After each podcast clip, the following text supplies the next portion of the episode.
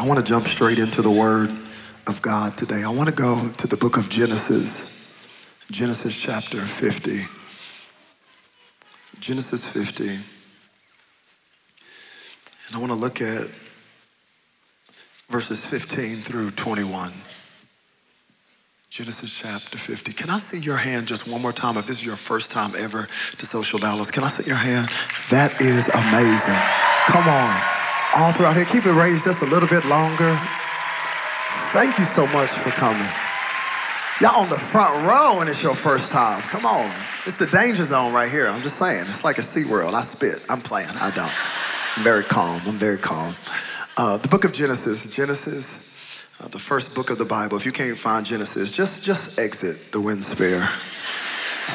I'm kidding. Genesis chapter 50. And I want to look at verses 15 through 21. The last chapter of the first book of the Bible. Genesis chapter 50. When you're ready to read it, say yeah. I love it. If you need a little time, say, hold on. All right.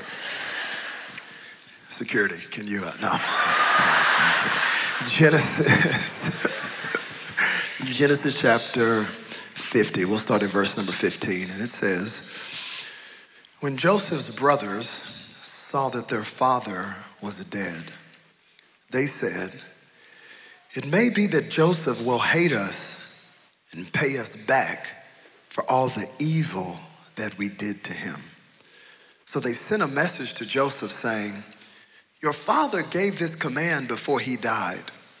Say to Joseph, please forgive the transgressions of your brothers and their sin, because they did evil to you. And now please forgive the transgressions of the servants of the God of your father. It's funny, his father actually didn't say that. But they were so guilty over what they did, they had to make up a little letter. And Joseph wept when they spoke to him. And his brothers also came and fell down before him and said, behold, we are your servants. But Joseph said to them, do not fear, for am I in the place of God? As for you, you meant evil against me, but God. I'm going to read the rest of it. I just want to parenthetically pause right here and say that if there was ever two words that you should circle, underline, highlight, put big stars next to in your Bible, I mean, it's your Bible, it's your smart device, you do whatever you want with it. But if there were two words that you should highlight is those two words right there, but God. Those two words right there have the power to shift, alter, change the trajectory of your life. But God, I feel like I got some but God people in here today that said, I would have lost my mind, but God. I wasn't going to come to church today, but God. I would have slapped you back, but God. That's a good thing to highlight. But God meant it for good, to bring it about that many people should be kept alive as they are today. So do not fear. I will provide for you. Joseph, you're better than me. And your little ones. Thus he comforted them and spoke kindly to them.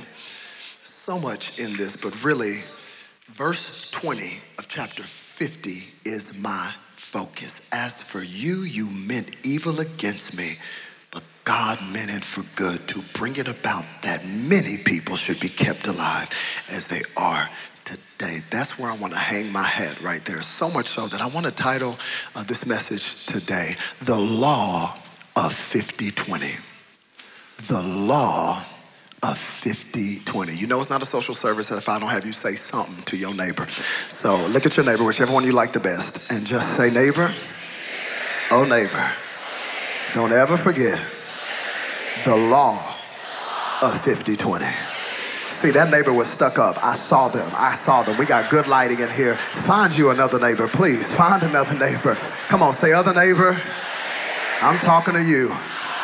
Don't you ever forget the law of 50/20.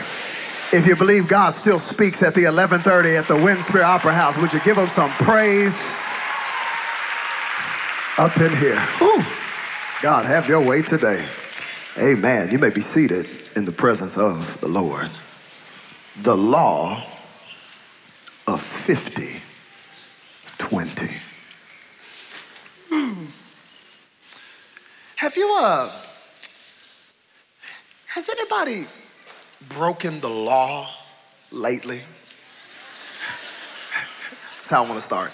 Anybody broken the law lately? Can I see your hand? If you're, I'm kidding, don't raise your hand, please. Keep that to yourself. We got cameras everywhere in here.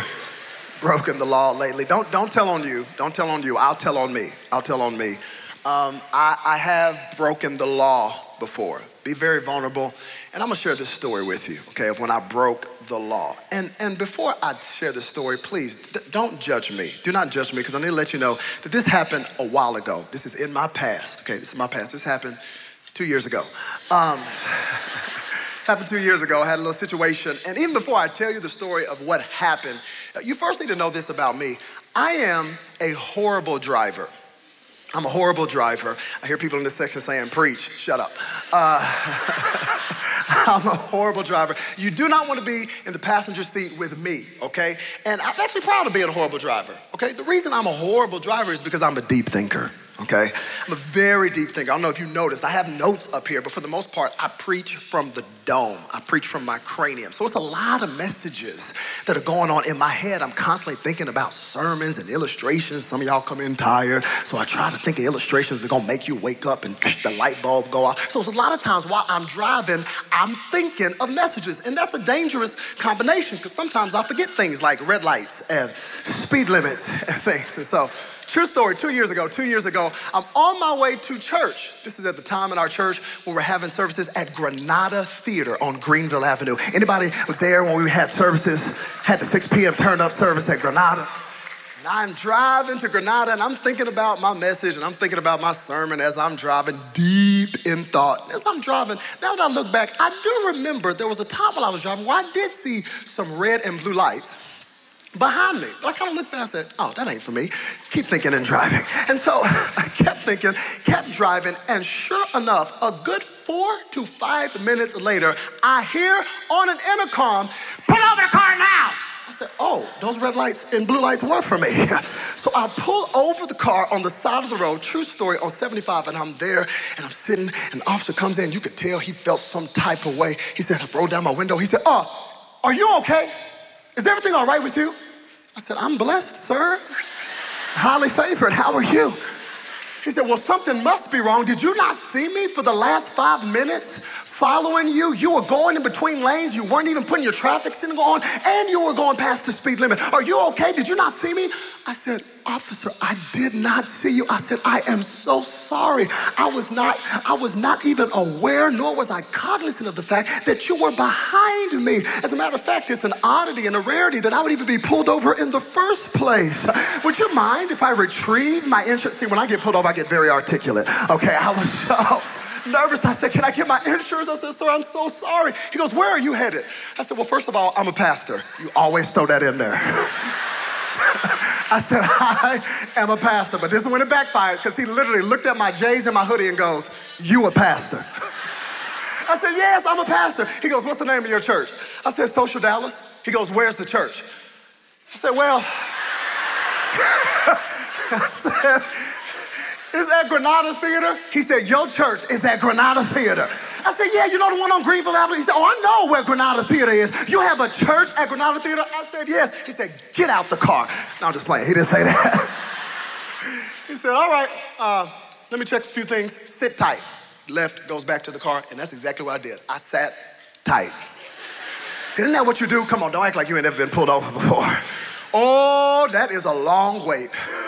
Depending on what you've done, it's a really long wait. As you're sitting there in the car, in trepidation, trying to figure out, is he gonna come back with a ticket, handcuffs, or is he gonna come back with what I really want, a warning?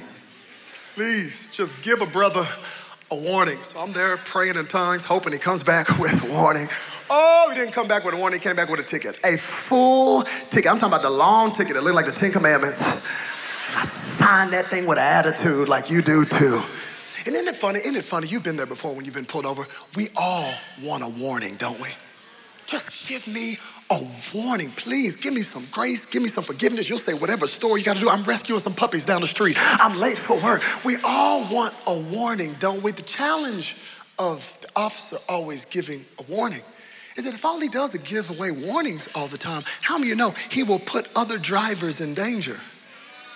Not only that, the law will no longer hold any weight if all the officer does is gives everybody a warning.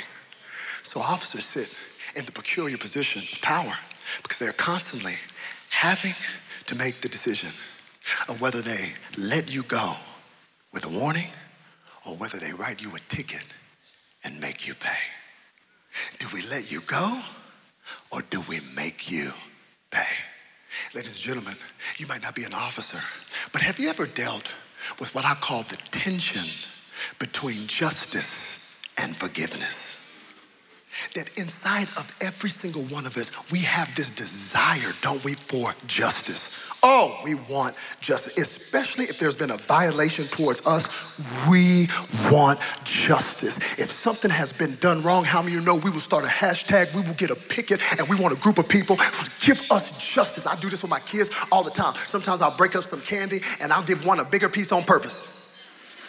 Because I want to see the reaction. No, hold on, how did you got a bigger piece than me? And isn't it crazy? Nobody taught them to have outrage over injustice. That is hardwired in every single one of us. You don't believe that people want justice and people want fair? Just go to a long line somewhere and just cut. Just get in front. And when somebody says, hey, what are you doing? Say, oh, I just felt like it. And watch how you get punched in the face. Because in the inside of us, we want justice. You know why you want justice? It's because you were created in the image of God, and your God is a God of justice. Please believe that God wants justice. Your God cries for justice so much that blood speaks. We find this out in the book of Genesis, that the blood speaks to him. How many of you know God is a God of justice, and that's why we want justice? Well, the problem is, if we're on the other end of it, if we did the violation, we want forgiveness. The same hand that was like justice is like, hey, come on, man. Give me a warning. You know I'm flawed. You know I messed up. Everybody wants justice, but also everybody wants forgiveness, especially if you want to be the recipient of the forgiveness. This is the tension of justice and forgiveness. On one hand, God is a God of justice, and on the other hand, at the core of Christianity is forgiveness. You cannot call yourself a believer if you don't ever forgive. Our whole faith centers on a Savior who was innocent and hung on a cross and said, Father, forgive them, for they know not what they do. He even says in Mark chapter 11, verse 25, that if you are praying to God and you realize you have issue with your brother, stop and forgive the person that you have issue with. Why? So your heavenly Father can forgive you. Forgiveness is at the core of Christianity. When you come to faith, you first come understanding that I have missed the mark, I have sinned, and I need grace and I need forgiveness. Oh, forgiveness is interesting because forgiveness is a double-edged word. Because how many know we love it when we get it, but we struggle to give it. Oh, y'all gonna look at me like that? You gonna act like as saved as you are. You don't struggle to forgive the people that talked about you, that did you wrong, and maybe I'm the only one that struggles to forgive. Because let's be honest, there's something that actually feels good when they do you wrong and you can hang it over their head. Because when they walk in the room, you can look at them and say, you better watch yourself. You know what you did to me. It's almost empowering. Come on, let's be honest. We struggle to give forgiveness. That is a reality, the struggle to forgive. Not only do we struggle to give it, we struggle to define it. Like what is forgiveness? We don't just struggle to define it. We struggle to know when should it happen. Like, do I forgive you 5 minutes after you did it, 2 minutes, or do I wait 33 years? That's how long Jesus was alive. You know, church people just get real spiritual with it. He was alive 33 years. I'll holler at you in 33 years. No, when do we give it? To what extent does the forgiveness go? Like, just because I forgive you, does that mean we got to go to lunch? Just because I forgive you, do you come to my birthday party now? Just because I forgive you, do I unblock you on the gram now? How does it work? To what extent does forgiveness go? We still struggle to define it. And not only that, the real struggle with forgiveness is that even if I get to the place of forgiving, it is hard to forget. I often ask people when I'm preaching a sermon, we did it at our headquarters. Ooh, you know, I'm going to throw that out there. We got a headquarters.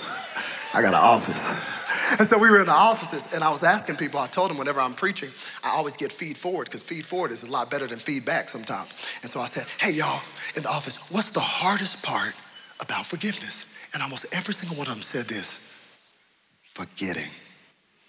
That's the hard part, because every time I see them, I remember what they did. I can't forget. Here is the beauty of our Savior. He can forget. Ooh, that should be good news for somebody today. That God is not going to keep bringing up your past. He actually has the ability to forget it. Read Micah 7 when you get home. It's a powerful scripture. It gives this imagery that your God actually can throw your sins in the depths of the sea. Ooh, some people call it the sea of forgetfulness. He can do that.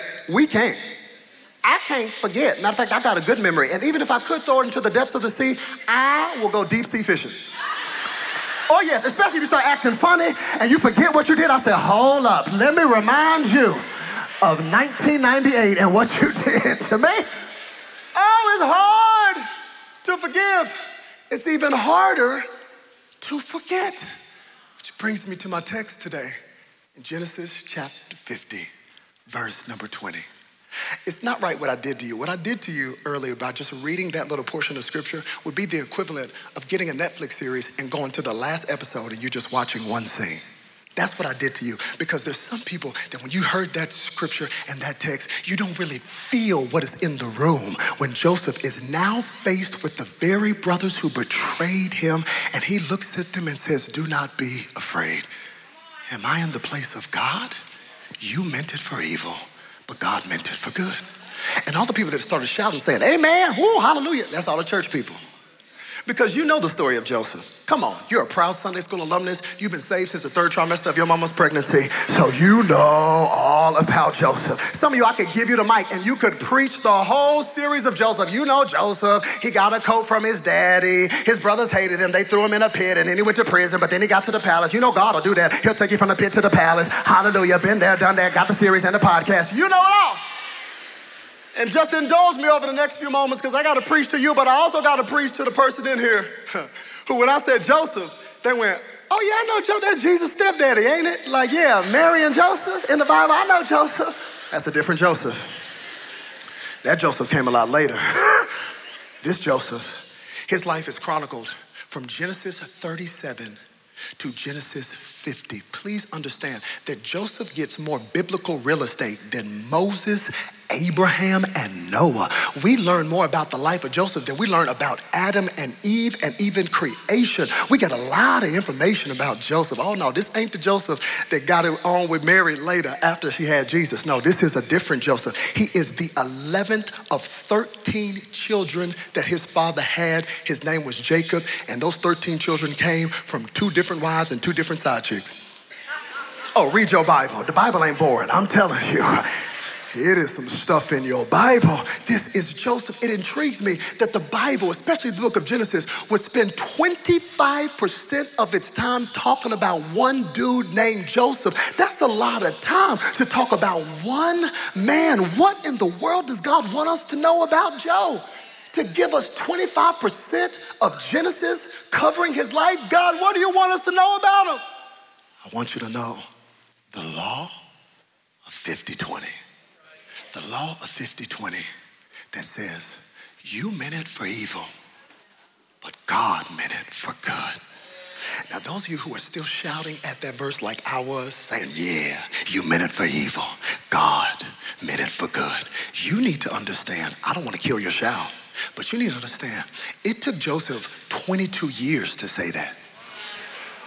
It took him 22 22 years from the time of the betrayal to the time that he saw his betrayers again.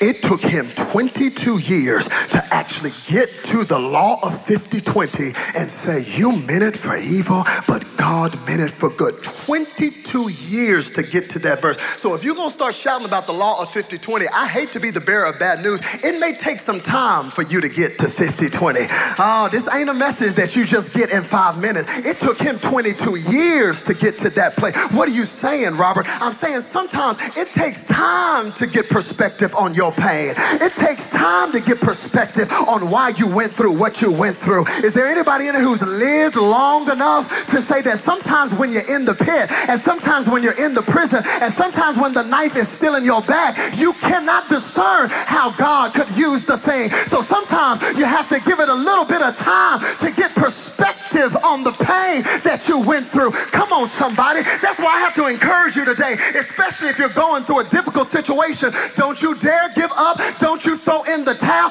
Don't you kill yourself. You don't know what God has on the other side of this.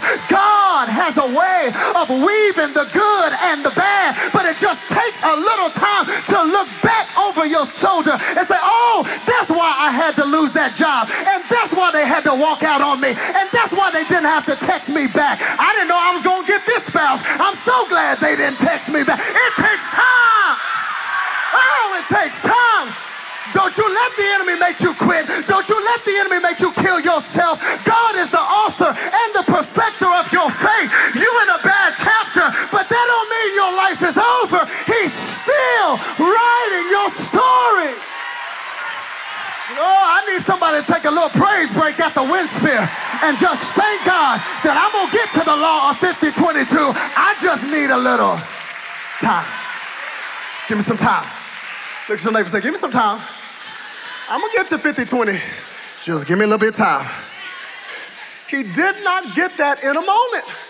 It took 22 years for him to say, you meant it for evil, but God meant it for good. Oh, I wish you could get that in a moment. I wish you could get the law of 50-22 in a moment. You know what I wish? I wish that life would warn you when there's about to be a plot twist. Don't you wish? If not life, God, you want to speak? Let me know when there's about to be a plot twist. You know what a plot twist is? Plot twist is when there is a sudden or drastic shift in the story that changes everything. Lord, let me know when there's going to be a plot twist. Could you just give me a heads up like, hey, they smiling right now. They gonna stab you in the back. They say they nice right now, but you about to see they ugly as soon as you ask them to do something that they don't want to do. Could you give me a plot twist? Could you let me know that the spouse that I thought I could trust is a completely different person and living another life? Could you give me a heads up on the plot twist? Could you have let us know? That's why I told people all the time. Remember when the pandemic happened? I said, God, I would have been prepared for the pandemic if you would have just told me. I would have been all good with 2020. If you would have just told me in 2019, I would have had all kinds of stuff, better prayer life and toilet tissue. Just give me a heads up. But that don't happen. Life doesn't warn you of the plot twist. It just happens. Oh, Joseph, ooh, he knows about a plot twist. Joseph's life, read it when you get to the crib, had a whole lot of plot twists. And I did something this week that maybe some of you do with your lives. I went back and I looked at Joseph's life, and I was trying to get him out of the pit. I was trying to get him out of prison. Come on, have you ever done that with your life? Especially when you're going through a difficult season. Have you ever in your own mind started asking yourself the question, what could I have done different? That's a dangerous game to play. I call it the what if game. What if my mom would have been there for me? What if my dad wouldn't have walked out? Oh, what if is a dangerous game to play. Oh, it's powerful for your faith. Ooh, what if I get healed today? What if I get my breakthrough today? What if somebody writes a check and we can go buy us a new building today? Oh, it's good for your faith. But whenever you start looking back over your past and the pain, and you start playing what if, trying to avoid the pit and the prison seasons of life, oh, it's a day. But I did it this week. I tried to get Joseph out of the pit. And as I started looking at his life, you know who I got mad at first? His daddy, Jacob. He started the whole thing. I was like, Jacob, homie, why would you play favorites? Come on, he elevated his son Joseph above all of his other brothers. No wonder they felt some type of way. You need a parenting class, Jacob. Why in the world would you elevate this boy and make him your favorite? If anybody should have known the pain of being on the other side of a favorite child, how many know it should have been Jacob? Some of y'all don't know your Bible.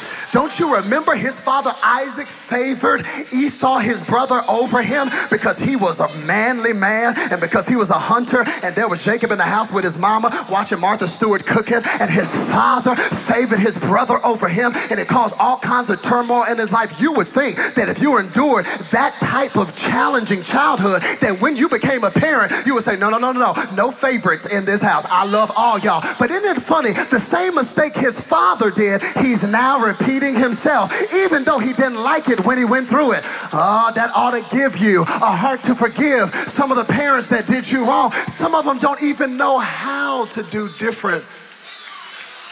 They just repeated the model that was put in front of them. And even though they hated what they got, that was all that they saw. And now they did the same thing to you. So maybe you should have a little grace, especially because you a parent now and God ain't through with you yet. You want a warning too. So I got mad at his dad. I said, Jacob, why you favor that boy? Then I got mad about the coat. This coat, Jacob, why in the world did you give him a special coat that's all bright and loud and colorful? Why would you give him a loud coat? And then I started getting Joseph out of pit. I said, well, Joseph, you didn't have to wear the coat. If you knew your brother was going to feel some type of way, don't put the coat on. Don't post the coat. Just put the coat in your closet. But then I started saying, wait a minute.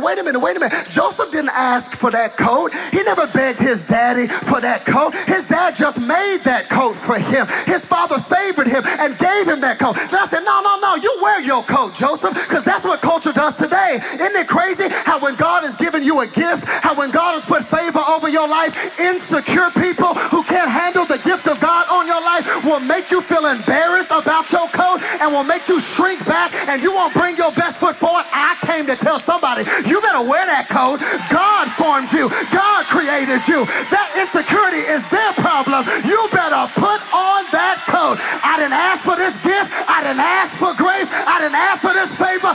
God in his goodness just gave it to me. I didn't earn it. That's the beauty of grace. I'm going to wear my coat. Oh, I need somebody to take a praise break. If you've ever had people make you feel small and shrink back the gift that God put on the inside of you, and you were scared that if you wore the coat, you were going to get canceled, God told me to tell you, put your coat back on. Wear your coat. Oh, I'm in that season of life. I'm going to wear my coat. I'm going to wear. I didn't ask for this coat. I didn't say, God, give me this. He just gave it to me. It's a tailor-made coat. I know it's loud, but my father gave it to me. What else I'm gonna do? You ever see somebody wearing something loud? What they gonna do once they got it on? You can't turn down fabric. You can't turn down how you were knitted. You cannot turn down how you were wired. Oh God, he just gave that to me. Quit trying to turn down the way you were designed and created to function. I just flow like this. I'm sorry, people just like me. I just got this personality. I just got these looks. I just got this hair. Yes, I bought it, but he blessed me with the money to buy. Ow! I'm gonna wear my coat. Insecurity is your problem. Wearing the coat is my responsibility.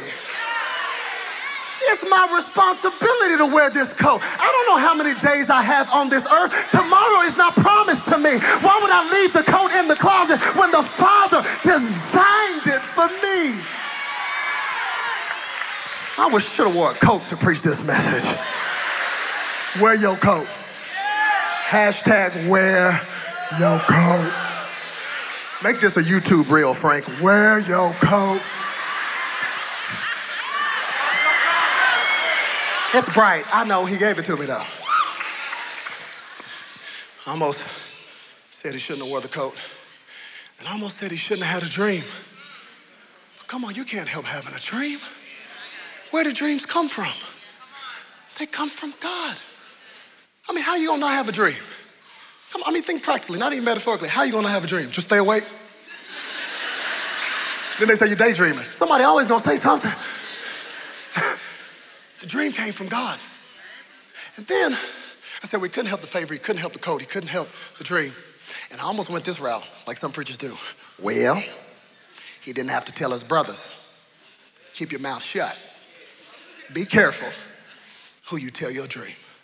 And I almost preached that, and it sounds cute. It'll get an amen, and maybe there's some wisdom in it. But anybody that tells you, don't tell your dream, must not have ever had a God-given dream. Because when God gives you a dream, your natural reaction is to scream the dream that you heard. If it's really a dream for God. Now, I'm not talking about a fantasy, because some of y'all have fantasies and you think it's a dream. Shall I explain the difference? A fantasy is something that's only going to benefit you. And so no wonder nobody gets on board, because nobody wants to be in a part of your fantasy that just benefits you. When God gives you a dream, it will always be bigger than you. When God gives you a dream, it will affect generations after you. When God gives you a dream, your great-great-great-great-great-great-great-great-grandchildren will be walking in the dream that you had, if you really believe it. But when God gives you a dream, you cannot be quiet about it. You'll talk to people at Chipotle and Chick-fil-A about that dream. You'll be in an Uber ride and say, can I tell you real quick? Because God's been speaking to me. I wish we would have a culture that wouldn't try to shut people up just because they have a dream. I think the power is not just in saying I have a dream. I want to know, do you have the nerve, the audacity to scream your dream? I know you have a dream, but can you scream your dream? Because the moment you start screaming your dream, that's when hell gets nervous. That's when demons start to tremble. Can we go down history lane? I want to go back to August 28, 1964 at the Lincoln Memorial. It was not just that Dr. King had a dream. He had a scream. He had the nerve and the audacity to vocalize the thing that God put on the inside of him. And this is your year, not just to go deeper, but to scream louder the dream that God has put on the inside of you. I have a scream. I got a scream that one day revival will break out in Dallas. I got a scream until fathers and mothers come back together again. I got a scream until prodigals come back home and get saved. I got a scream till we get a building and we ain't got to go from place to place, but it'll be filled with people and the glory of God. I got a scream. It ain't just my dream. You got to scream your dream. You got to scream your dream. Sometimes you got to scream it so when it comes to pass years later, somebody can go, oh, I remember when you said it. Because everybody will jump on board when it happens. But you better scream it when you don't see nothing. Oh, you got to scream it when there's no evidence for it. Because when it comes to pass, then everybody be like, oh, yeah, I always saw it. Did you? I have a scream. I have a scream. That's actually how that whole speech started. You do realize that that wasn't in his notes. When Dr. King penned that speech, so the story goes, he did not plan to say, I have a dream. But while he was giving the speech, Mahalia Jackson, that great gospel voice, said, Martin, tell him about the dream. And all of a sudden he went off script and said, I have a dream. Oh. Thank God for Mahalia Jackson. Sometimes you need some people. When you wanted to shrink back and not say anything, you need some support in your life to say, you better scream the dream. She heard him give that speech before. So she said, Martin, tell him about the dream. Oh, I feel like I'm your Mahalia Jackson today. Tell him about the dream. Tell him about what you see God doing in your life. Tell him about that generational curse breaking off of your family. Scream your dream. I gotta say something. If I don't say it, I won't see it. If I don't say it, I won't see it. If I don't say it, I won't see it. If I don't say it, I won't see it. I gotta scream the dream. I gotta scream the dream.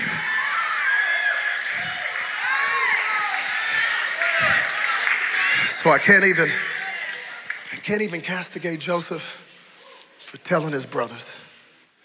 Matter of fact, who else was he gonna tell? That's all he had was his brothers.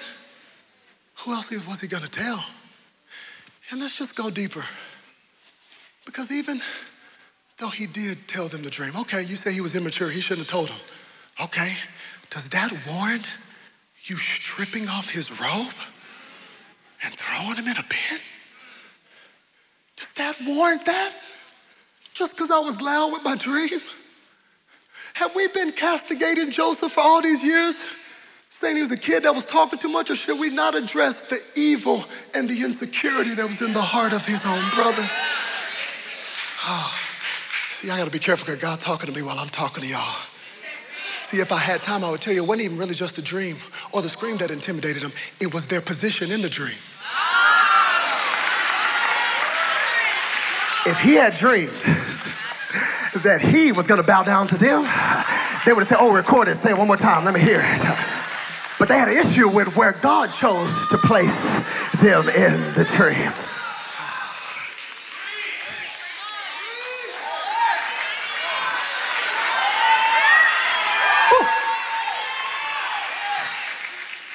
Is me having a dream, does it warrant you throwing me in a pit? Is that the punishment I get? I mean, come on, if you're annoyed with me screaming my dream, how about just wait and see if it comes to pass? Just wait and see. That's what you could have done. That's actually what his father did. It says he kept it in mind. We'll see. That's what I'm telling people now. I know you've like 5'2". You want to be in the NBA? We'll see. I'm not going to throw you in the pit. You're going to have an album, win Grammys. You can sing better than Chandler, but then I hear your voice and you can't hit one good note. But you got a dream to sing? We'll see. I ain't gonna throw you in a pit. But the evil, the insidious hatred in their hearts made them plot. Even though he was afar off, he was just coming to check on them. They didn't even know. He didn't even know what he was about to walk into. It was an ambush. He said, hey, brothers, can you imagine? Hey, brothers, how are you? And to have all your brothers jump you, strip you of your robe, throw you in a pit. They were going to kill him. They threw him in a pit. Ladies and gentlemen, I have been to Israel. I have seen these cisterns, these pits. It is deep. It is dark. And the Bible feels the need to let you know there was no water in this pit, meaning there was nothing to break his fall. Please believe bones broke when they threw him in that pit. Flesh lacerated by his own brothers, to not only deal with that pain, but to also deal with the pain of your brothers pulling you out of the pit. And maybe you're thinking, okay, I'm sorry, I won't say anything about my dream. I'm sorry, please don't do that again. But to know you're not pulling me out to help me, you're pulling me out to sell me for 20 shekels of silver. Oh, I did my due diligence. You understand that 20 shekels of silver is what you would pay for a handicapped slave. So isn't it crazy how sometimes the people that were responsible for the brokenness in your life add insult to injury by how they devalue you in front of you? Oh, you can't even keep a man. Oh, I guess I can't, Mom. But Dad was never around. And you never let me see him. What do you do when the people who broke you have the nerve to devalue you in front of you? 20 shekels of silver? And they sold him. And here is Joseph in a caravan, carried by Ishmaelites, not even knowing where he's headed and where he's going. And maybe you're in that place right now where the pain of the betrayal still hurts and you don't have a clue where you are right now. And if Joseph is looking in the natural, the Ishmaelites are steering that caravan. But if he's looking in the supernatural, the hand of God is steering that caravan.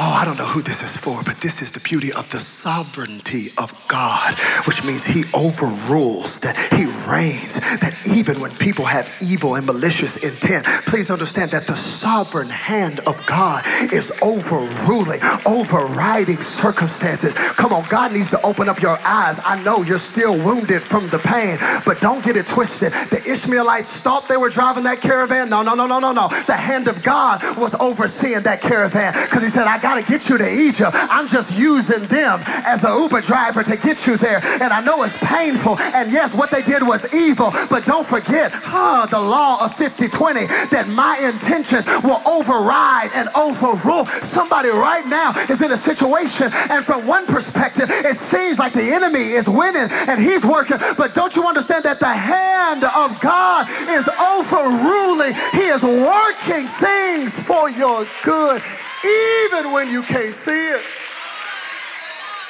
Oh, I gave it the first service. I may as well give it to you. I remember when I was a kid, I would sit in my dad's lap as a kid, and I'd be driving. You ever do that as a kid? Drive. And my dad would have me in his lap, and I'm 8, 9 years old. He's like, okay, Nigeria, turn right.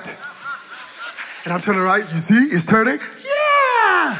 Okay, turn left. Turn left, you see, it's turning. Isn't it crazy as a kid? I thought I was really moving that big old machine. Not knowing it was the hand of my father. See, that's why I laugh at the enemy when he sends attacks my way.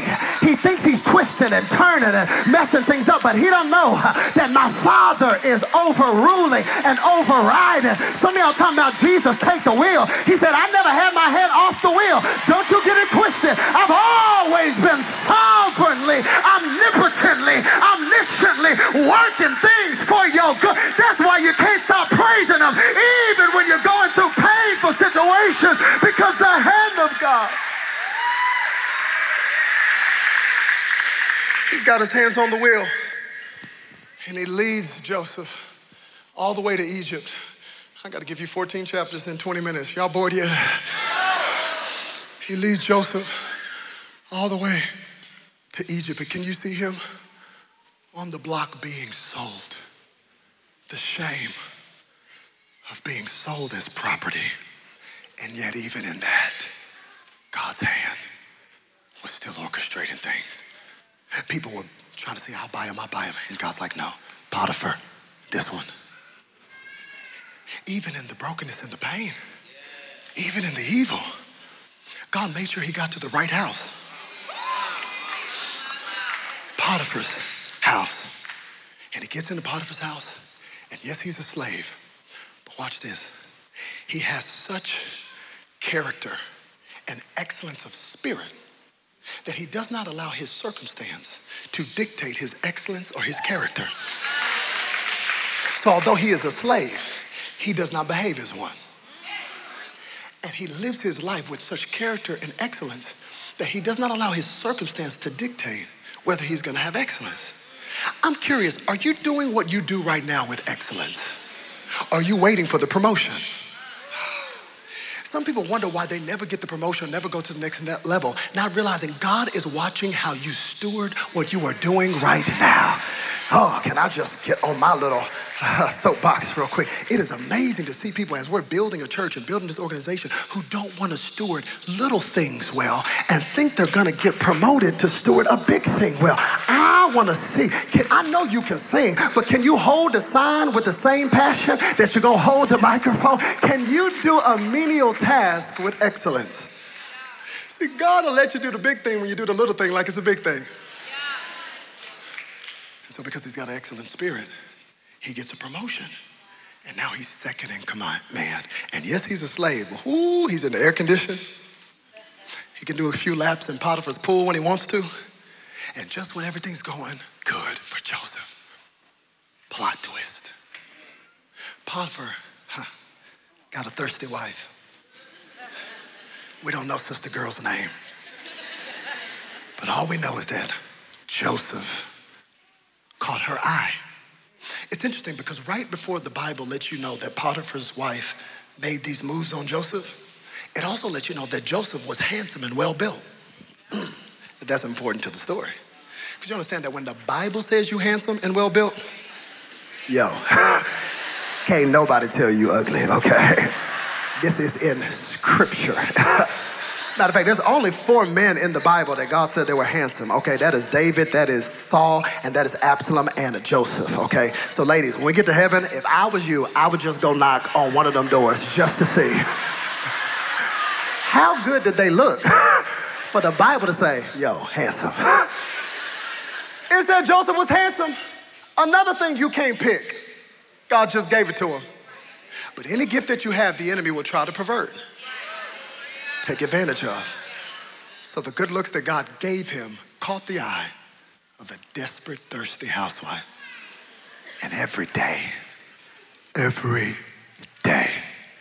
she begged him to sleep with him.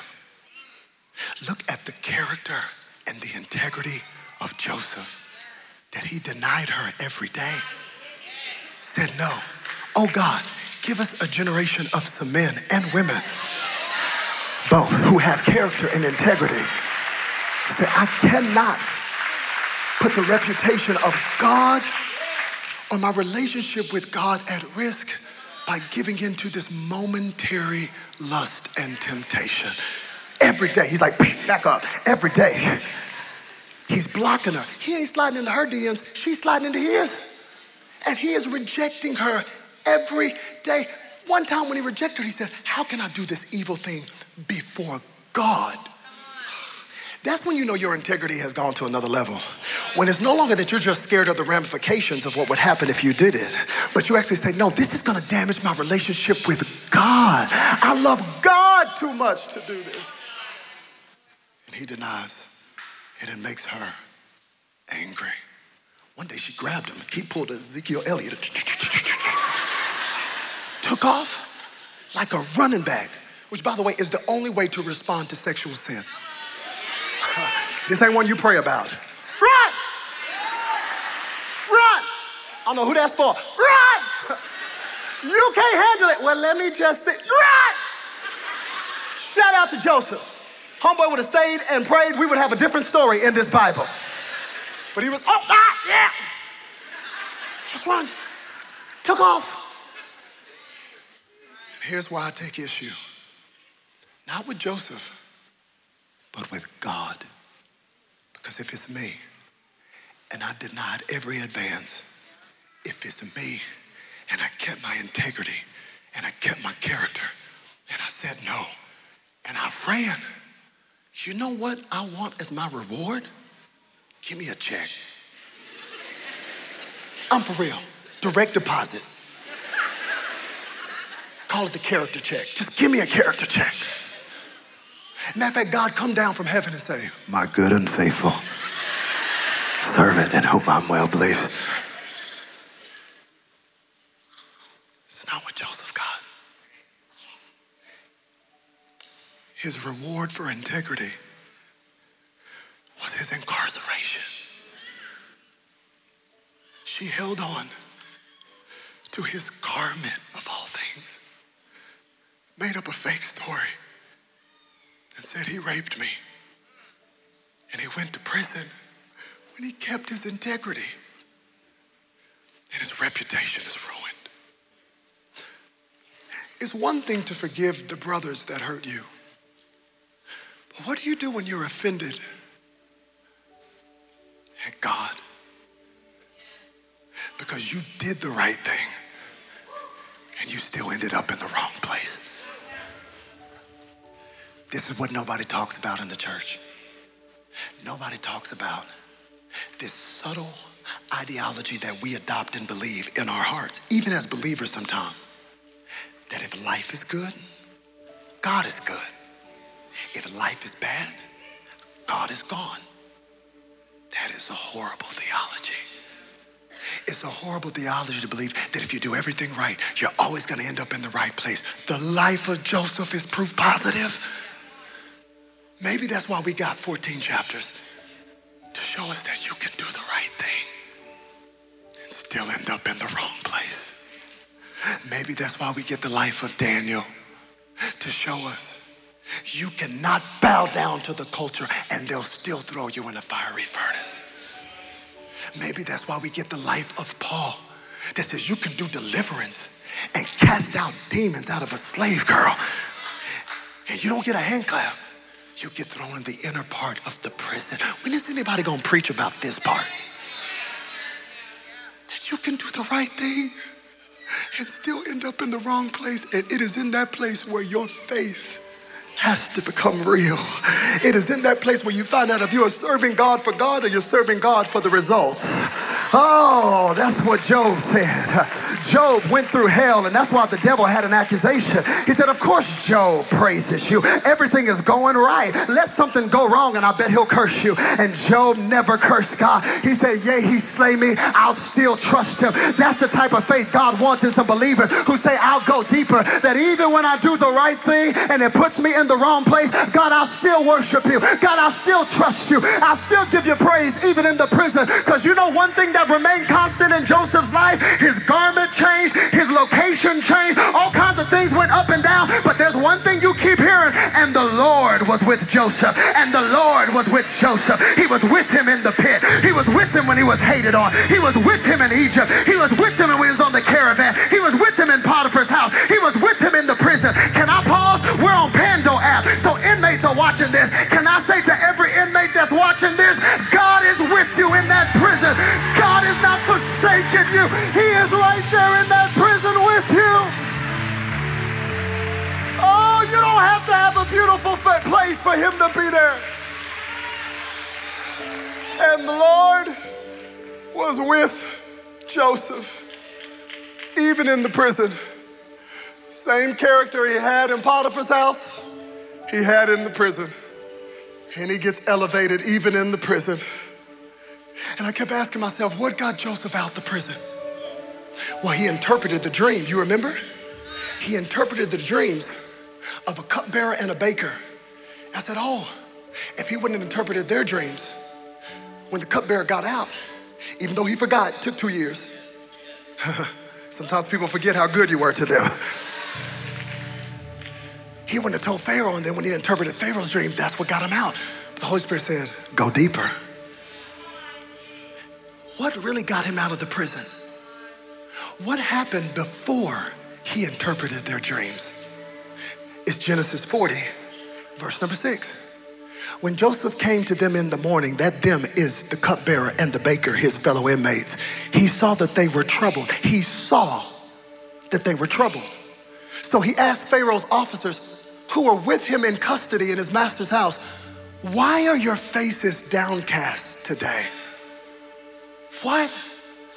Joseph, you mean to tell me you have such character and integrity that even when your integrity got you in prison, you had every reason to be mad at God and mad at your brothers and mad at yourself? You mean to tell me in prison you are still taking the time to look at other people who are going through pain? You still notice that the face of other people are downcast? No wonder the enemy wants betrayal to get in your heart. No wonder he wants every hurt to linger in your heart, because when that hurt gets in your heart, it'll turn into hate, and that hate will blind you to the people that God wants to use you to be a blessing to. Oh, I don't know who this is for, but don't you let bitterness rob you of your assignment. You got to get that hurt out of your heart so you don't miss your assignment. God wants to know, can you care for other people even when you're going through it?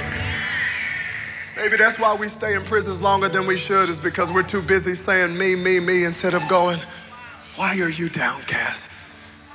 And he interpreted their dreams, and he got out, and he has a moment to get even with his brothers. Can you imagine? It's been 22 years. He's got him pulled over on the highway. He is the officer. He's the vice Pharaoh now. All the power is in his hand, and they need him. Whoo, if it was me, I would have said, welcome, gentlemen. I'm not mad, but I am about to get even. I have a pit that's been prepared for 22 years for you. Guards. Now, Joseph, he's got too much purpose to be petty.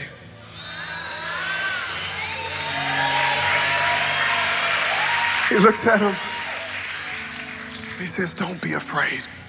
First thing he says, don't be afraid. That's the first step. Hear me, you've been hurt, you've been betrayed.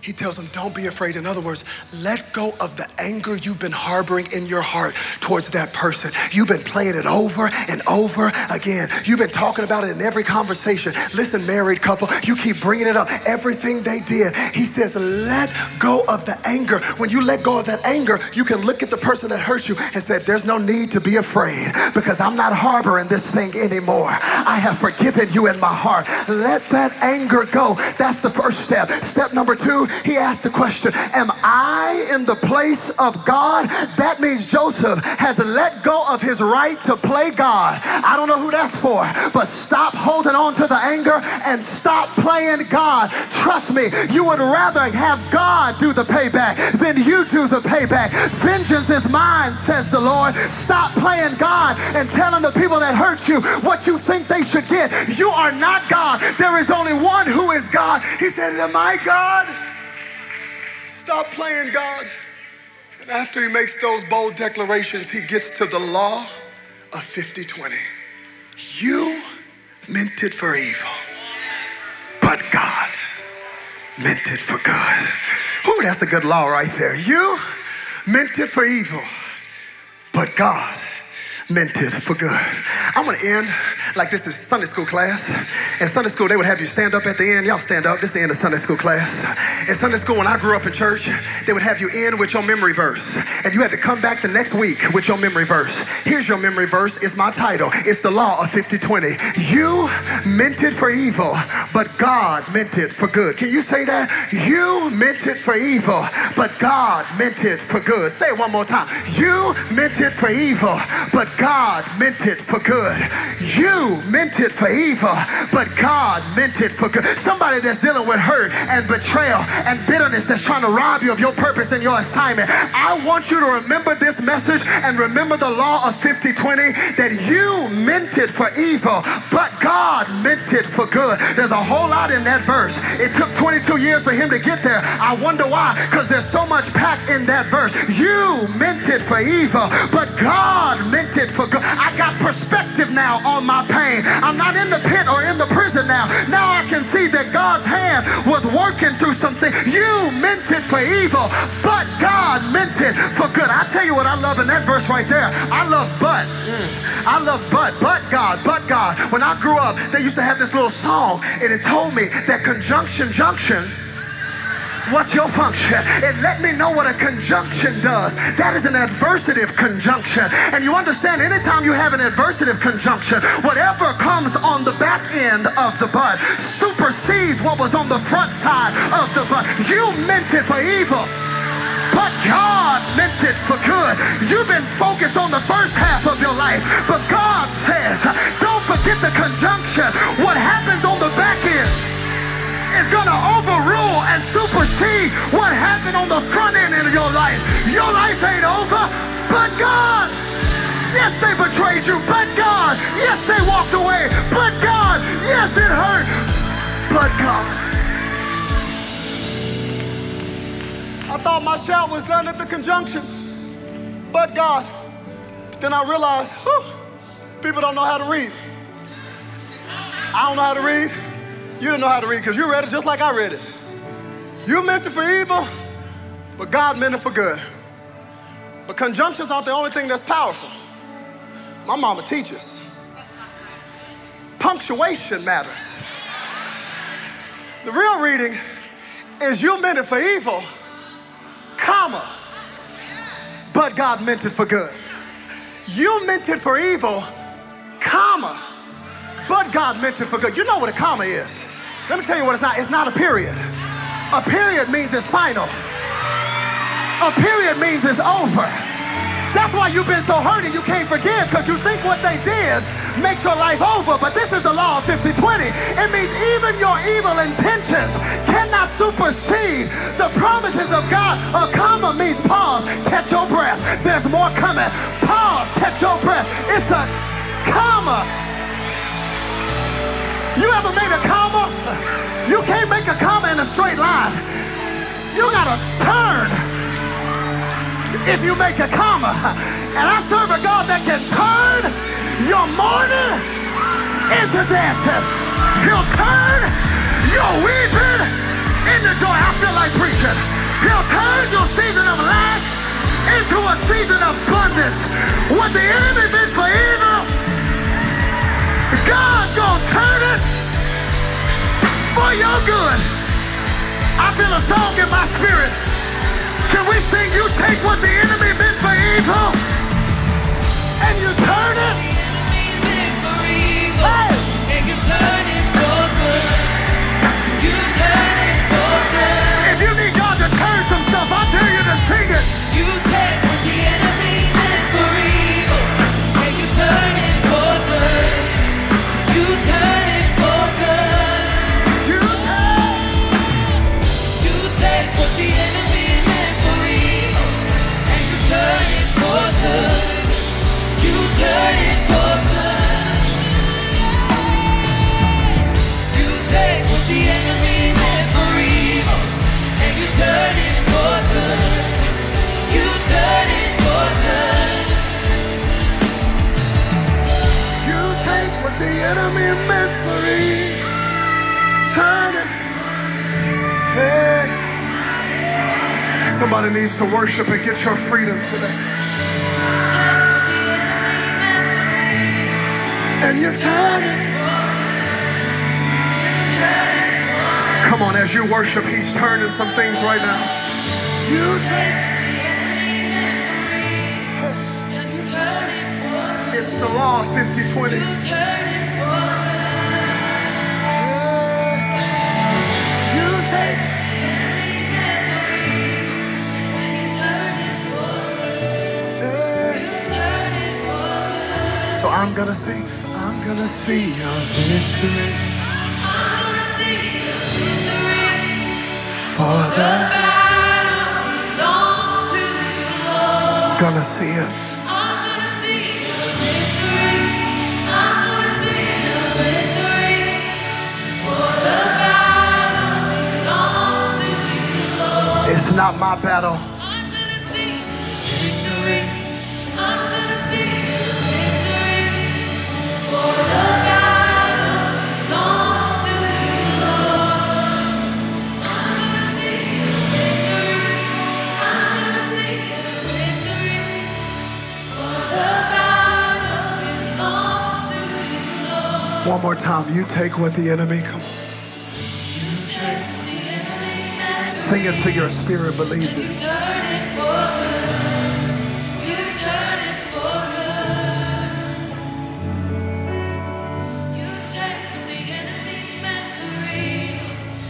Turn it for good. He's turning it. You turn it for good. Messages like this week and last week are hard to preach because they're not surface messages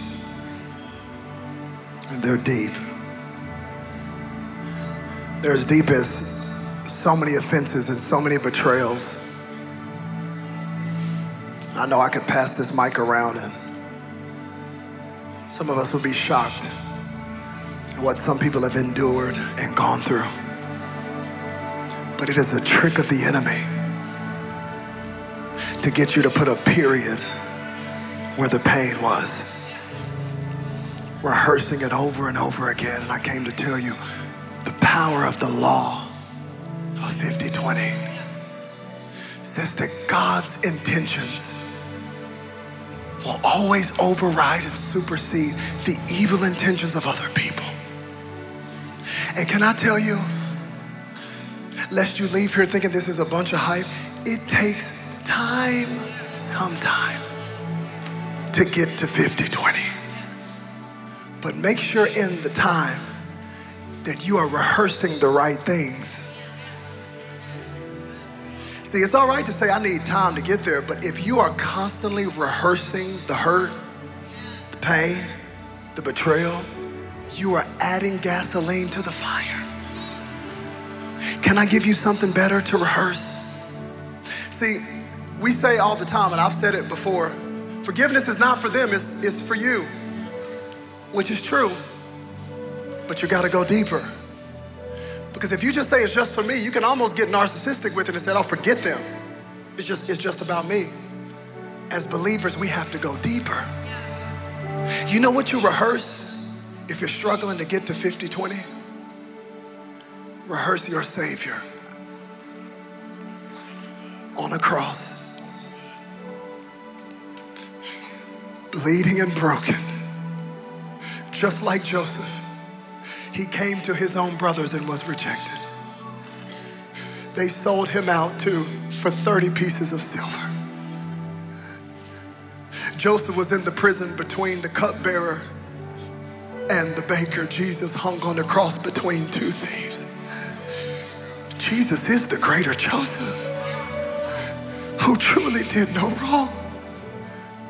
And he hung there. And when he could have said, Father, hold it against them. They know what they did to me. That's what some of you are saying. They know what they did. They know the evil they did. He did not say that. He said, Father, forgive them. They know not what they do. He did not even wait for you to ask for the forgiveness before he gave it. If you're waiting for them to come groveling before you, you haven't forgiven. It's before you come. Something that happens in my heart, and the thing I rehearse is how many of my sins he's forgiven. How many of my trespasses his blood has covered. And as forgiveness flows to me, it can then flow through me to somebody else. This is the law of 50-20. To have faith to believe that the intentions of God will always override the evil intentions of other people. So I'm going to ask every head be bowed and eyes be closed today.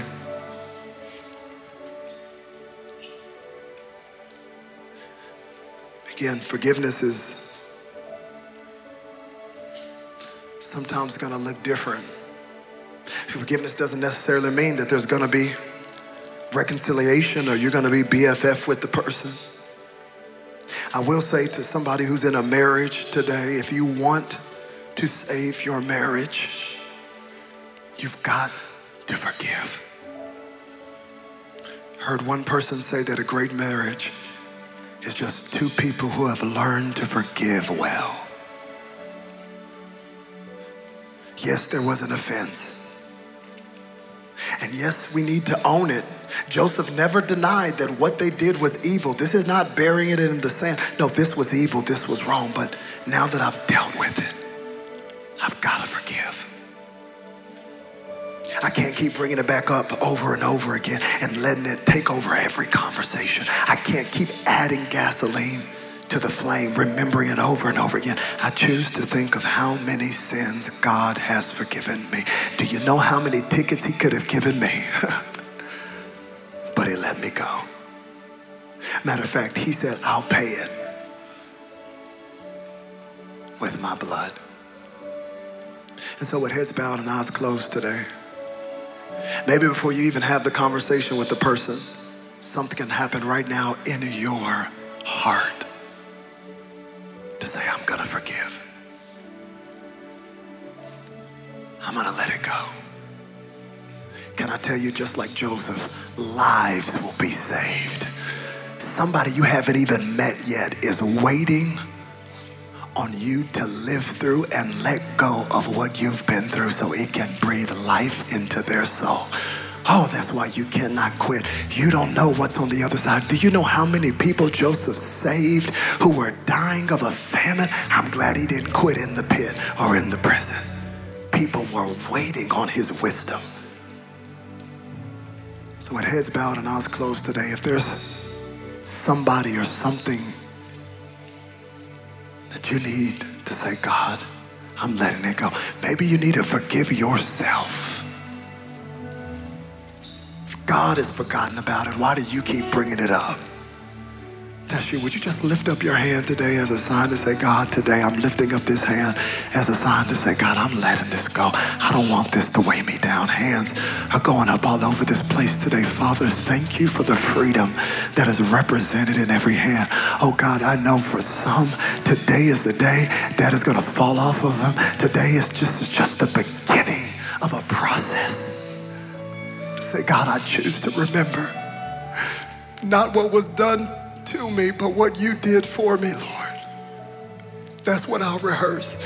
Anybody just lift it up. Anybody else lift it up. Put it right back down. Thank you, God.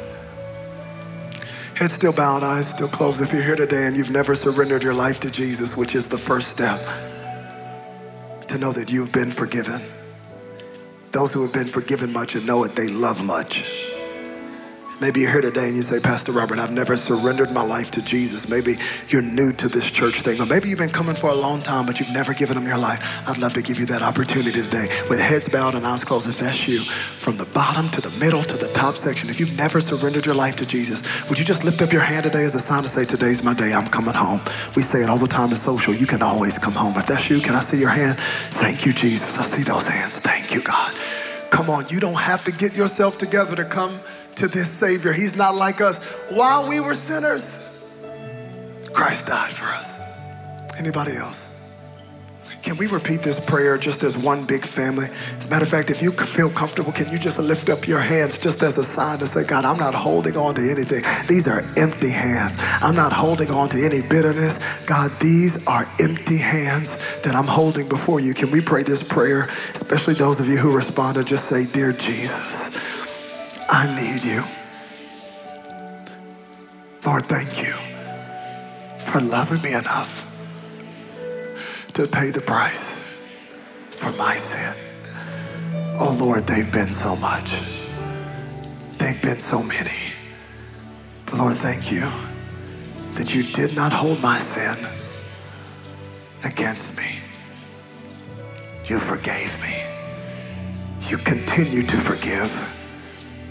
So Lord, today, I invite you into my heart. Make me brand new. No more bitterness. Replace the anger with joy. Father, give me perspective to see that your hand has been guiding me, that you've always been with me, so I can trust you freely. I have been forgiven, so freely I will forgive. In Jesus' name, amen, amen, amen, amen.